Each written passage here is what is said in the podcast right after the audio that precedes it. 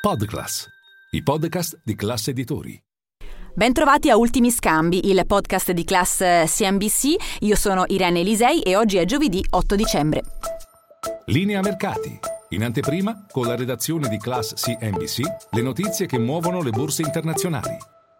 Giornata che si chiude sulla parità per le principali borse europee, movimenti poco accennati in chiusura per il nostro FTSE meno 0,14%. È una eh, giornata caratterizzata da bassi volumi di scambio, sicuramente giornate attendiste per le borse del vecchio continente in vista di una settimana di fuoco, la prossima in cui prima la Fed, la Banca Centrale Americana e poi la BCE, la Banca Centrale Europea, andranno a concretizzare l'ultimo rialzo dei tassi di interesse per il 2022. In questa attesa i mercati si sono mossi con molta cautela, abbiamo visto un leggero allargamento dello spread, il differenziale di rendimento tra il BTP a 10 anni e il Bund tedesco che si è portato a 187 punti base.